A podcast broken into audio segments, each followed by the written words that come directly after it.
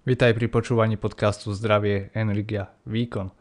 V týchto krátkých epizódach ti prinášam myšlienky na zamyslenie sa určené k tomu, aby ťa poučili a inšpirovali na tvojej ceste k lepšiemu zdraviu, mentálnemu a fyzickému výkonu.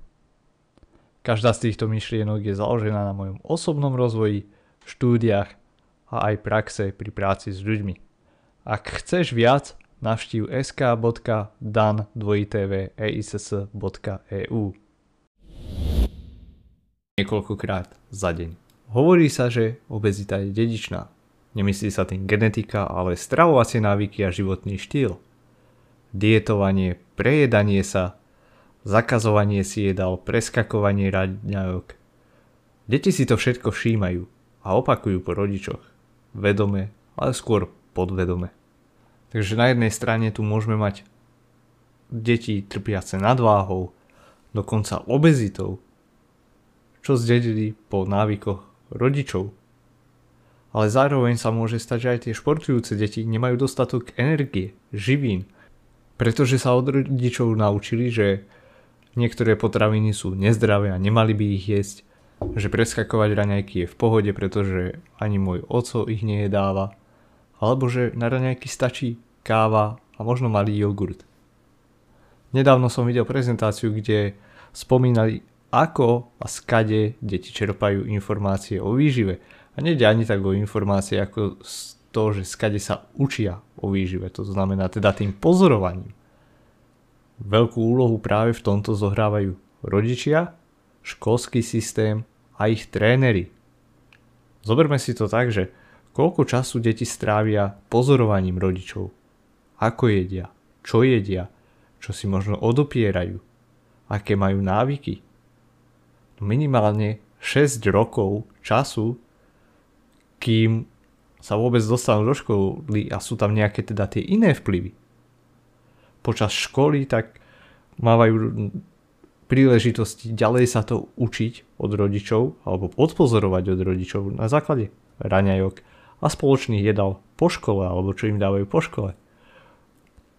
Počas školského vyučovania sa čo to o strave učia v škole stade asi veľa toho nemajú a zároveň jedlá, ktoré sú im v škole servírované.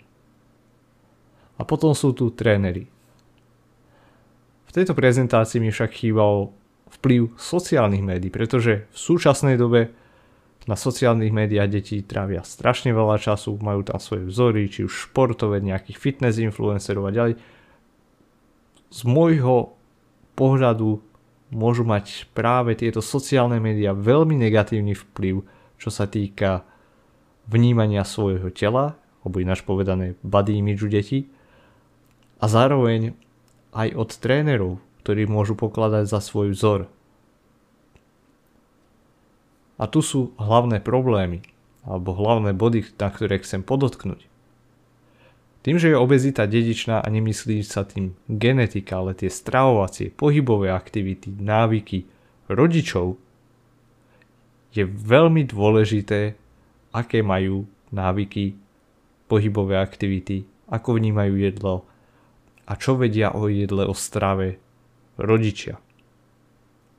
Pokiaľ si rodič chceš či nechceš, je to tvoja zodpovednosť.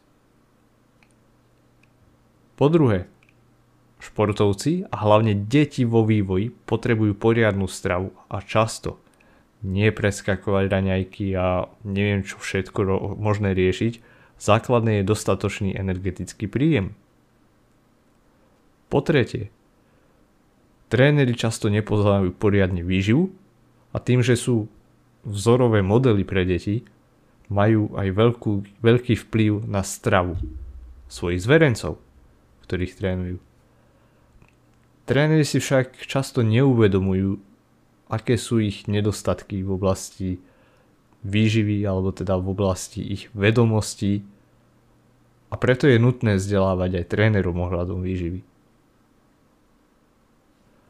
Po štvrté, veľa dospelých rodičov chce trénovať ako profesionálni športovci, venujú veľa času nejakej regenerácii, regeneračným prostriedkom, trénovaniu. Ale keď ide o výživu, tak si povedia, ale ja nie som profesionálny športovec, mne netreba toľko jesť. No, takže riešenie, ako vzdelávať deti, ale aj dospelých, ako mať pozitívny vplyv, na to nie je jednoduchá odpoveď. Ale myslím si, že hlavne rodičia zohrávajú obrovskú úlohu v tom, ako edukovať deti. Ako im dať príklad. Ako im byť vzorom, aby si nemuseli brať vzory od nejakých nezdravých modelov. A dať tým deťom veľmi pekné základy ohľadom stravy. Ja si vždy spomínam na jedného môjho kamaráta, ktorý má dve deti, dve cerky a úplne si pamätám, boli sme niekde v reštaurácii, chcela jeho dcera čokoládu. Možno niektorí rodičia by povedali, že nie, čokoláda je nezdravá, sladkosti nepotrebuješ. On jej to dovolil. Doniesli nám čokoládu. Na prvý pohľad nebola nejaká veľmi delikátna, mám na mysli ako nápoj horúcu čokoládu, pravdepodobne robená z nejakého prášku a strašne sladká.